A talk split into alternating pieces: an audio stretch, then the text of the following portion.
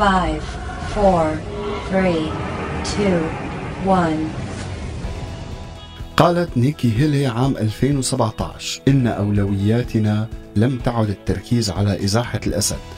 هل نعتقد أن يشكل عائقا؟ نعم. هل سنجلس ونركز على إزاحته؟ لا. وقال دونالد ترامب في نفس العام بوتين يدعم شخصا شريرا بحق أظنه سيئا جدا. سواء بالنسبة لروسيا أو للبشرية والعالم أجمع. عندما تلقي غازا أو قنابل أو براميل متفجرة أن تلقي تلك البراميل الضخمة المعبأة بالديناميت وسط مجموعة من الناس ثم تجد الأطفال بدون أذرع أو أرجل أو أوجه فهذا بكل إنصاف هذا حيوان.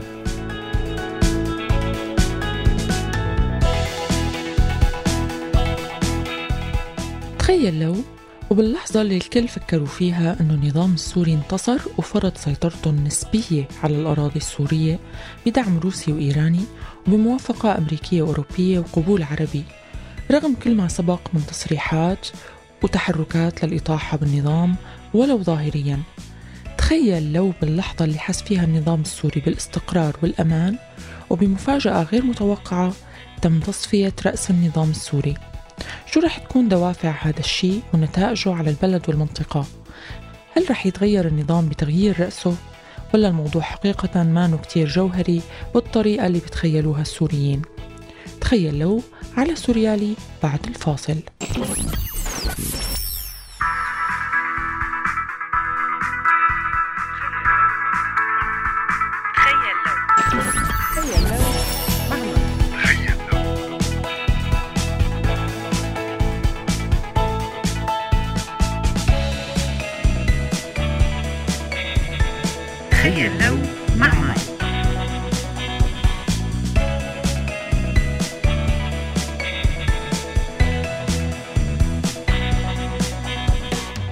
تخيل لو مع مايا على هوا سوريالي.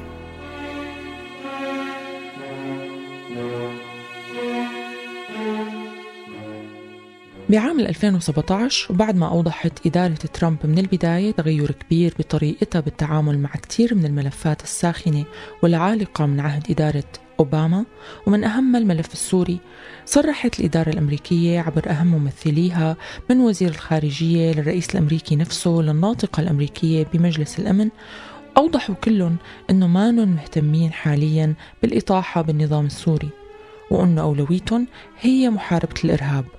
الإرهاب بممثليه على الأرض السورية من داعش وجبهة النصرة وغيرها حولوا الأنظار بشكل كبير عن انتهاكات النظام السوري بحق معارضيه. وصار الإرهاب هو أزمة عالمية بتهدد الأمن القومي بكل الدول اللي كانت عم تنادي بإسقاط النظام السوري.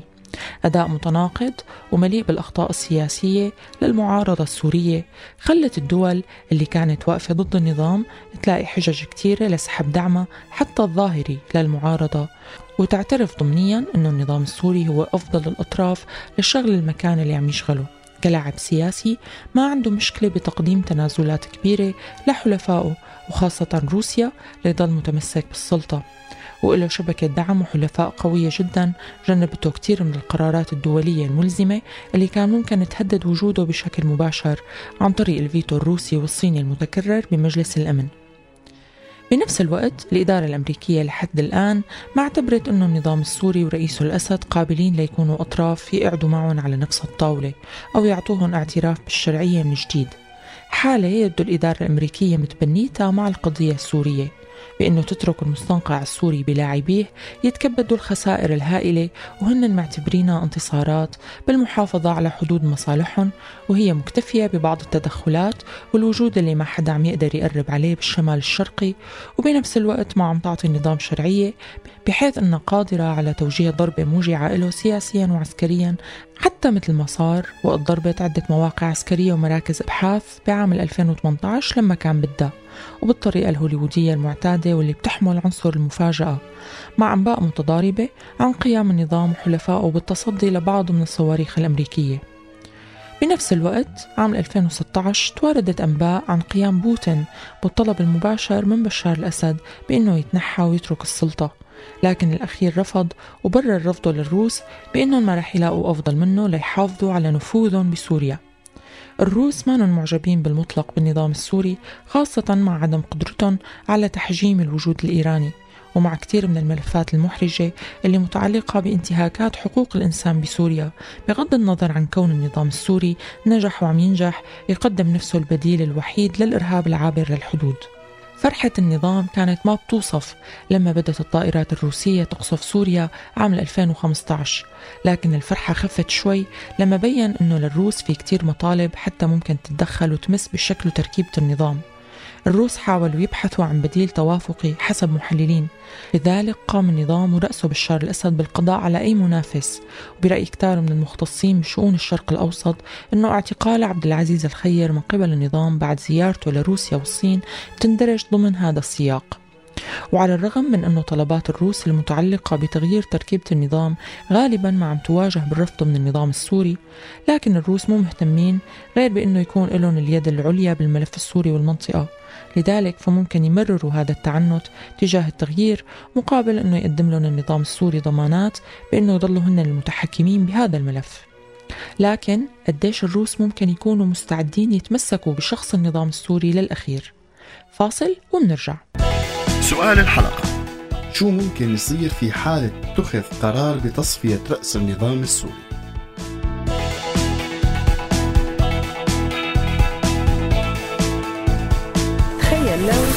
مايا كالعادة وبرأس السنة بيتسابقوا المنجمين ليعطوا تنبؤات سياسية. واحدة من التنبؤات اللي وردت بآخر يوم العام 2017 اغتيال بشار الأسد. هي التنبؤات إجت قبل الحملة العسكرية على الغوطة والجنوب السوري واللي قوت كتير من موقف النظام. بنفس الوقت كتار من المحللين بيشوفوا أنه وجود بشار الأسد لا يمكن أنه يحقق الاستقرار وأنه إطالة الحرب هي كمان من مصلحته لتبرير وجوده الضروري لمحاربة الإرهاب. وبخطوة استباقية لضمان البقاء لفترة أطول داخل السلطة انتقد الرئيس السوري بتصريحات بآخر العام الماضي التركيز الدولي المفرط على أهمية القضاء على داعش دون تنظيمات إرهابية أخرى وقال القضاء على المراكز الرئيسية لداعش في سوريا هو مرحلة هامة وانتصار كبير ولكن علينا أن ننتبه إلى أن الهدف من تركيز العالم على داعش فقط هو تشتيت الأنظار عن أن الإرهاب وفي مقدمته جبهة النصرة ما زال موجودا وبدعم غربي. داعش جزء من الإرهاب ولكن ليست كل الإرهاب. وأضاف أن الحديث عن الانتصار على الإرهاب في سوريا سابق لأوانه. وأشار أن الإرهاب في بلاده لا ينحصر في تنظيم داعش وحده. استشعار النظام بأنه دوره بينتهي بانتهاء الحاجة له بمواجهة الإرهاب دليل على أنه بيعرف تماما بأنه ما رح يكون مرغوب فيه بمرحلة الاستقرار بعد الحرب. والسؤال هو شو اللي رح يصير في حال تم تصفية رأس النظام؟ بالتزامن مع نية الولايات المتحدة ضرب مواقع للنظام ردا على استخدام الكيماوي على الغوطة الشرقية بنيسان عام 2018 دعا وزير الإسكان الإسرائيلي يوآف جالانت لاغتيال الرئيس السوري بشار الأسد صراحة وقال حان وقت اغتيال بشار الأسد. وبالهذا الحكي بعام تمت مناقشة الاغتيال كحل لكنه ما حظي بتأييد أعضاء الكونغرس بأمريكا.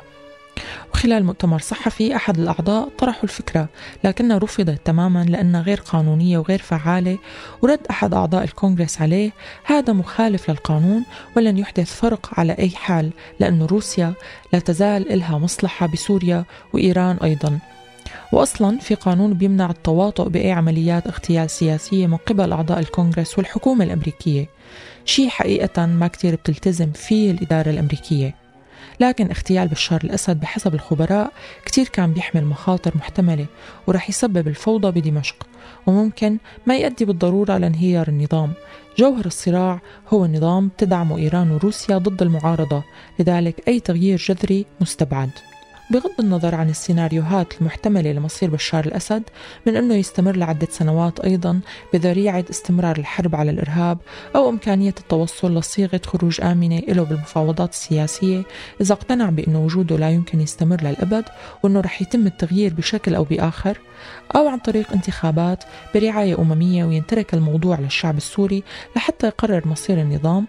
في حال صار السيناريو الأكثر عدوانية هو التخلص عن طريق الاغتيال فهو حتما ما رح يكون إلا بتنسيق دولي وبموافقة من الدول اللاعبة الأساسية بالملف السوري وغالبا مع تأمين تصور بديل للنظام يحافظ على دوره كممرر للمصالح الاستراتيجية بالمنطقة حتى لو تغيرت الأسماء والوجوه. رأس النظام على الرغم من رمزيته مو هو الحامل الوحيد للنظام السوري. فاصل ومنرجع وجهات نظر. تخيل لو مع ماي سألناكم شو ممكن يصير في حال تصفية رأس النظام السوري رغم بسط سيطرته على الأراضي السورية وهذا جزء من آرائكم الله يكون بعون سوريا. تمر بأسوأ حال والمشكلة أنه هذه الحال ستطول حتى لو تغير أو قتل بشار لأن الشعب السوري منقسم وهناك تصفية حسابات لتركة ثقيلة ومؤلمة. على السوريين القبول بأفضل السيئين لتقليل المعاناة لهذا الشعب الأبي والطيب. ملف إعادة الإعمار ما شاغل حدا خارج سوريا على فكرة. وتجارب التاريخ بتحكي من أفغانستان للعراق وغيرها خاضت حروب ولجأ منها مئات الألوف لأوروبا وغيرها. وبالآخر رجعوا بالغصب بعد توفير الأمان من غير إعادة إعمار. رغم أنه جميع اللي شنوا حروبهم على هي الدول حققوا مطالبهم أو جزء كبير منها. أخي لابد من تصفية الأسد لأنه أصبح عالة على روسيا ولا يمكن إعادة الإعمار والأسد موجود في السلطة. نهاية الحرب في سوريا هي نهاية الأسد وسيتم إجراء انتخابات من دون الأسد أو يتم قتله. حرب أهلية مفتوحة على جميع الاحتمالات راح يصير قد اللي صار ألف مرة منطقيا. وبرأيي كله أخرب من بعضه بستغرب من الناس بتحط احتمالات ما ممكن تصير. لو بدها تصير كان صارت من الأول. عد ما تم التخلص من أغلب القيادات الأمنية والمجرمين الفطاحل أكيد رح يصير هالشي. رح يغادر أو يتم قتله. ما كتير مستبعد خلصت مهمته. تنحل كل مشاكلنا وبترجع الناس من برا وبصير إعادة أعمار حتى بالخيال ما بتزبط. الإحباط واصل لعند السماء. مع أنها أمنية. حيستلم ماهر هذا شيء متوقع. سيتم التخلص منه لكن سيفرض البديل علينا كالعادة. أنا هيك متوقع يصير. بعد ما يقضوا على جبهة النصرة وداعش ويعلن النظام انتصاره الوهمي رح تجي رصاصة من حيث لا يعلم ويعملوا انتخابات جديدة. هل تغيير رأس النظام له أي تأثير حقيقي على تغيير النظام بسوريا فعليا؟ ولا رح يكون خطوة رمزية متفق عليها للتخلص من رجل مرحلة؟ والبدء بمرحلة تانية بإدارة البلد من قبل الشركاء الدوليين اللي هن المقرر الحقيقي لمستقبل المنطقة. هل الناس رح تنعم ببعض التغيير نحو الديمقراطية؟ ولا رح يكون هو الوضع نفسه مع بقاء هيكلية النظام نفسها رغم تغيير بعض الأسماء والأشخاص؟ حقيقة أنه أي تغيير ما رح يكون بإيد الشعوب وبقرار منها لا يمكن التنبؤ بنتائج إيجابية له طالما المحرك دائما هو مصالح خارجية معقدة هدفها السيطرة على مقدرات وقرار وسيادة البلد. إلى اللقاء.